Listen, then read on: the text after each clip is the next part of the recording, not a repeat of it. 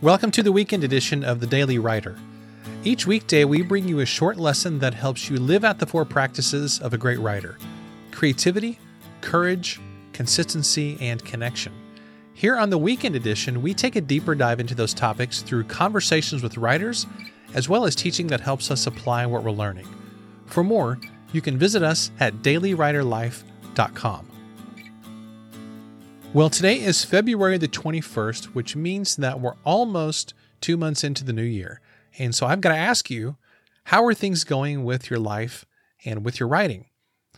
I'm not sure what your expectations for 2021 were when the clock struck midnight on December 31st, but for many people, this time of year is when things can get a little bit wonky, when things can get a little bit out of whack.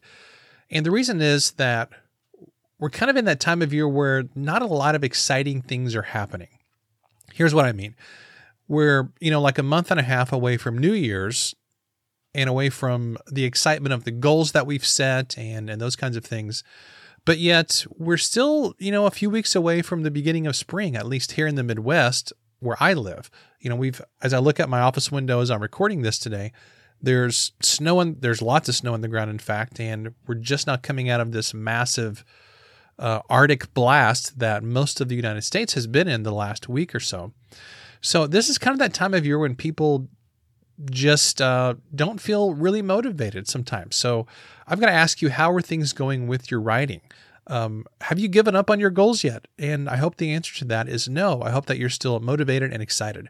But the reality of it is that these first couple months of the year can be difficult because it is cold outside the excitement of the holiday season has kind of worn off. And especially this year, we've been through a crazy election and we've got the crazy weather and the pandemic, and there's just lots of things working against us emotionally. So, if you're feeling stuck in a rut, I want to take a few minutes on this episode today to share some strategic steps that you can take to start climbing out of that rut. Now, before we do that, I want to share some wins from our daily writer community, as I often do on these Sunday episodes. As you know, the Daily Writer community is a group of generous, engaged writers who are taking action toward their goals. And it has been an absolute blast seeing this group make some serious progress the last couple months since we opened the doors publicly. And I want to take a couple minutes here to share two specific recent wins from the group. First of all is from our member Jared. And Jared mentioned that he had a productive week overall. He did some good editing work and got some good insights for his ebook. Now, here's what the story behind that Jared is working on an ebook about men's loneliness. And Jared and I had a chance to talk about a week ago. Uh, in fact, it wasn't quite a week ago. We got a chance to talk about his ebook, and we also talked about some things for, for my business and writing as well. And Jared is making some great progress toward his goals. You know, one of the biggest mistakes that we make as writers when it comes to productivity is that we tend to discount the small wins. You know, we all want the huge wins like launching a book or getting a new client if you do client work. However, it's those daily small wins that really produce the big results for us. And that's essentially the whole idea of this podcast, which of course is called The Daily Writer. And it's because the daily work is what actually produces the results. You know, as they say, a book is written one word at a time, and that's really true. It's that daily action. It's those daily activities that really keep us moving toward those bigger goals. So, Jared, great job pushing forward and making some progress. Phyllis, another one of our group members, wrote, I keep writing studies to go with my videos. I'm a little over halfway finished. Now, what Phyllis is talking about here is some Bible study material that she's producing for her church. Now, again, this is the same thing as what I mentioned about Jared she's making steady progress toward her goals and she's just taking action and getting it done. And these are some cool wins because they're just reminders of what it actually takes to get the things that we want as writers. It's just taking those small, regular, daily, and weekly steps. So the same thing is true for you as well. What is the main thing that you're working toward this week? Is it a book? Is it an article, podcast episode, book chapter, something else? Whatever it is, just keep taking consistent action toward that goal and you will eventually get there. It's just a matter of, of persistence. You know, so oftentimes we think this writing game is about being really talented or having all the right connections. And, you know, sure, things like talent and connections and other things can definitely be helpful. But if you don't have the consistent habits to go behind those things and to to take advantage of those opportunities and those resources, then you're really still not going to get anywhere. You can have all the connections in the world, but if you don't actually get the writing done, those connections are not going to be very useful to you because you won't have a book to share with those connections and so forth. So, great job on uh, great job on these goals, guys. And uh, again, for all our listeners out there, I hope that this is helpful for you to share these wins. I would love for you to be making some great progress as well. And of course, you know I'm going to mention my daily writer community because this is what it's all about is getting your goals done as a writer and being a part of a thriving, encouraging, very positive, action-oriented community can really, really help you achieve those goals. So if you'd like to learn more about the Daily Writer community, check it out at dailywriterlife.com slash community. Now I'd like to move on to the topic of today's episode, which is how to get out of a creative rut. And I want to give you three specific actions that you can take to do this. Now, one thing I do want to mention before I, I just mention these three quick things is that I'm not going to be talking about reading and consuming content as I talk about these specific actions. And the reason is because even though reading is a really important part of getting out of a creative rut, I've already talked at length on many episodes about the importance of reading. So I'm actually going to leave that out of this episode because I don't just want to keep beating that horse, even though it's, you know, we've got to ride that horse every day. We've got to be reading and taking in good content. I want to mention three things that maybe you haven't thought of or things that are not so obvious that can help us get out of a creative rut. So let's dive in. I'm going to give you three strategies. Strategy number one is spending time with growth minded people. And the reality is that the people that you spend time with determine your level of success. You know, they say that you are the average of the five people you spend the most time around. And I really, really think that's true. If you spend all your time around negative thinkers or small thinkers or people who um, don't have any interesting goals in life, then that's going to rub off on you as well. However, if you spend time around big thinkers and people who are pushing toward their goals and who want something more out of life, that's going to have an amazing impact on your mindset and your success. So, here are a few ways to spend time with growth minded people. Way number one is to join a mastermind group. A mastermind group is uh, a group of people who meet regularly to spur one another on towards success. And it was popularized by Napoleon Hill's classic book, Think and Grow Rich. And I have been a part of several different masterminds for, gosh, the last six or seven or eight years and they have impacted my life in radical ways. My longest running mastermind meets every Monday morning. So I'm actually recording this um, today on, on February the 21st. We're going to meet tomorrow morning at 8 a.m., like we do every single week and like we've done for years. We meet on Zoom and we're going to talk about our goals. We're going to talk about problems that we're working through, and we're just going to encourage each other and spur one another on. And I would encourage you to think about establishing your own mastermind group as well. All that it takes is inviting one or a handful of people to meet with you on a regular basis, maybe once a week, maybe once every couple weeks. And you talk about the things that you're working on. You talk about obstacles that you're facing as you're trying to accomplish your goals, and really however you want to structure it. There's really no rhyme or reason necessarily. Well, there is a rhyme or reason, and that there is a great way to structure a mastermind, but you're not confined to that structure.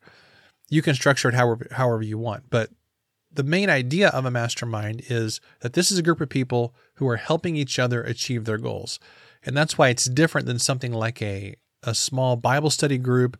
It's different than you know just an academic type of a group where you're studying something but you're not necessarily tasked with tasked with taking action on those things. A mastermind group is all about helping each other achieve your goals. So that's one great way to spend time with growth minded people. Another way is to find a mentor. Now, mentoring can take many different shapes. So I would encourage you to find somebody who can help you in a specific area of your life and then ask them if they would be willing to meet on a regular basis. For example, several years ago, I asked the pastor of a large church in my area to mentor me in a work related area. And that was invaluable to my development as a professor. That was specifically for my college teaching side of things. And I've had different types of mentors for different types of things. And these days, I, I would say I have a variety of mentors in my life in different areas. Now, mostly uh, mentoring can be a formal thing, you know, like you can can set up a formal type of arrangement, but it can also be informal. You can it can work either way. So if there's something in your life that you're really trying to work on specifically, a mentor or a coach can be great.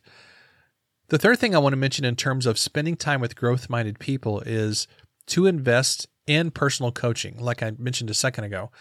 Now, the difference between coaching and mentoring is that a coach really takes on a different role than a mentor does. I would say a mentor, at least to my thinking, is more of a um, passive type of role, whereas coaching is more of an active type of role.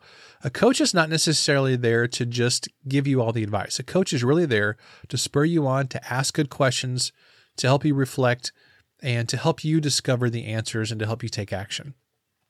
And one thing that you can do is you can pay for personal coaching in a specific area.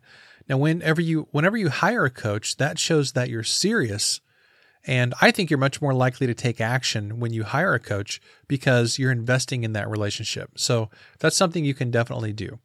And then finally, of course, you know, I'm going to mention this is that a way to spend time around growth minded people is to join a community. I'm part of several communities right now. Uh, for example, one community that I'm a part of, and this is a paid group, is Total Life Freedom, which is led by my uh, friend Vincent Pugliese. You can find out more about that group at totallifefreedom.com. It's a great group of people. I highly recommend you check it out if you are an entrepreneur or you want to build a business. I'm also part of a community around Honorée Corder's publishing PhD course. That's a phenomenal course. It's a paid course, and I highly recommend it. There's a great community around that course. I'm also a part of Dan Miller's 48 Days Eagles. You can go to 48dayseagles.com, I believe the website is. And that's, again, a paid community. The reason I'm mentioning these paid communities is that whenever you invest in something, you're going to be more likely to take action on it. Now, there's tons of free communities out there as well. I'm part of lots of free Facebook groups and other kinds of free things, uh, free networking groups, and those kinds of things. And those can all be wonderful as well. So, whether free or paid, I encourage you to join a community that can help you go further faster. And of course, this is another opportune time for me to mention the Daily Writer community. It is a paid community. Right now, it is still $25 a month. That's going to go up very, very soon because the value that we're giving in this group is incredible. It goes far beyond 25 bucks a month, I guarantee. But it's really cool because when you join this group, you are surrounded by other writers who are taking action and who can help you achieve your goals. And I've seen the results in my own life from being part of great communities, and I'm seeing the results now in this daily writer community. So that's why I keep mentioning it because communities and other people are a huge, huge key to your success with your writing, and I think with your life in general. So that is strategy number one for getting out of a creative rut is spending time with growth-minded people. Let's go on to strategy number two. And this one is is hard, but it's very, very simple. Strategy number two is eliminating as much negative input as possible from your life. There are two sources of negativity in your life generally, and those are the news and other people. Have you ever noticed that the news consists almost entirely about stories of war, uh, stories about murder, political scandals, and other causes for concern or worry? And the reason for that is that people who craft the news have a vested interest in doing so. Again, you know, we're, we're all writers here, so I, I want you to understand that whenever you watch the news, you need to realize that this is in part created by people. Yes, they are reporting facts, they're reporting events that have happened and so forth, but you need to understand that there are producers who are selecting stories to report on. There are writers who are shaping those stories with a specific point of view. Now, it doesn't mean that they're trying to to lead you astray or to present wrong things. But it does mean that you need to understand that the news is there not just necessarily as um, as the as a free resource. You know, they've got bills to pay, they're running commercials, and the whole idea behind the news industry is they want you to keep watching. So naturally, they're going to report on things that cause you stress, fear, worry, anxiety, and being upset. That's why the vast majority of the news focuses on negative things. It focuses on things that cause us fear. That's because when you feel that emotion of fear, you are scared that you're going to not know what's going on. So you're going to continue reading the news, watching the news. So so those news outlets, those channels can continue to get advertising dollars and so forth. Now, if you're in the news industry, I'm not trying to to like rip on you or anything, but I am just saying that's that is kind of the case. That you know, there's definitely a vested interest in the whole news industry that they want us to keep watching, and we just need to be aware of that as viewers. I know that whenever I read or watch the news, I can literally feel the tension in my shoulders increase and my heart beats faster because I'm worrying about all the things that I'm watching or reading. Now, the irony is that there's nothing you can do about 99% of the news that you read, and most of it doesn't affect you directly anyway. So I would consider curbing your input of news stories because the vast majority of those don't add any real value to your life. Now, I mentioned two sources of negativity, and that is the news and also other people. Here's the difficult thing about other people is that it's not always so easy to reduce input from negative people, especially if you're spending time around them all the time. However, you can limit that as much as possible. You know, if you have a coworker who's really, really negative, you can try and limit the amount of time you spend with them, even though you can't probably get away from them entirely. You know, it's easy to focus on the negative qualities of others and to forget that we don't have the power to change them. Instead, we have to focus on what we can change ourselves. You know, when we spend time around negative people, we think, why can't they just be more positive? Why can't they just change? Well, the reality is that we can't change them, but we can change ourselves. And sometimes the only thing we can do is to spend less time around those people. In other words, we can we can change something in our situation, but we can't change something in theirs. Let me give you an example. I once had a coworker, and I'm going to call him Steve and this was actually not Steve's name, nor was it the correct gender, but I'm just, I'm kind of masking this, uh, if you will. Uh, let's call this person Steve. And Steve was extremely negative. Steve walked around with a terrible frown on his face, and Steve seemed like he he was always miserable. Whenever Steve entered a room, the tension level always went up considerably. Like whenever we would be in a meeting, Steve would come in and the tension level, boom, it would just jolt up a couple notches just because Steve was a person who was very negative and Steve was sarcastic and Steve always kind of had a chip on his shoulder. And after a while, I noticed that every time I talked to Steve, I felt more negative about my workplace. And I even started to become suspicious of other people because Steve was a huge gossip and Steve always had the, the negative news about everybody. So whenever I would talk to Steve, I would start to become suspicious of other people around me when Steve would talk to me about those people. So I began to limit my interactions with Steve to only those interactions that were absolutely necessary for work purposes. Now, you've heard of the phrase garbage in, garbage out, and that is certainly true when it comes to your mind. One of the keys to a positive life is getting rid of as much negative input as possible. So, I would encourage you to try and curb your diet of news and also curb the time that you spend around other negative people as much as possible. The third strategy for getting out of a creative rut is this paying attention to your physical health. Now, of the suggestions that I'm sharing here on this episode, this is the one where I have typically had the most difficulty. Honestly, I've struggled with my weight since I was in my late 20s. I've gone up and I've gone down, and it's ballooned and it's gone down over the years. But it's been difficult, honestly, for me to maintain a really consistent, healthy weight. And the reason is that because I love reading and I love writing, both of which are sedentary activities. And I also love fast food and cookies and junk food and burgers and fries and all that stuff. And those habits are a recipe for disaster. Now, I'm not a health coach. And to be honest, I'm probably the last person that you want to take advice from when it comes to health and fitness and, and weight loss and those kind of things. However, I will say this that a couple of years ago I started running and I really, really love it. I haven't done it consistently over the winter time because it's been so cold outside, but very, very soon um, I'm going to start training for a half marathon and some other small races this year because I want to get back in shape. I want to lose some weight. And just in the past five or six days, actually since last Wednesday. So Lent actually started last Wednesday. I don't come from a religious tradition where I really practice Lent, but I decided this year I'm going to go for it. So I actually have cut out sugar from my diet for Lent. 40 days just seemed like it was a doable length of time. So I just decided, hey, I'm just going to give this up for Lent.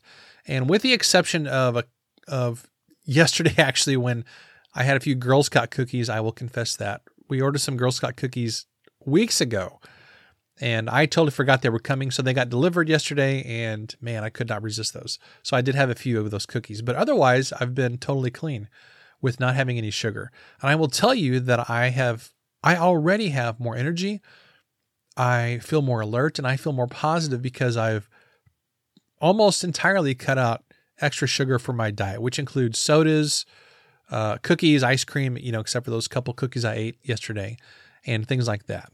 So I can definitely attest to the fact that when you don't pay attention to your physical health, it drags you down. You're tired, you're drowsy half the time, and it just kind of is a drag on your whole life.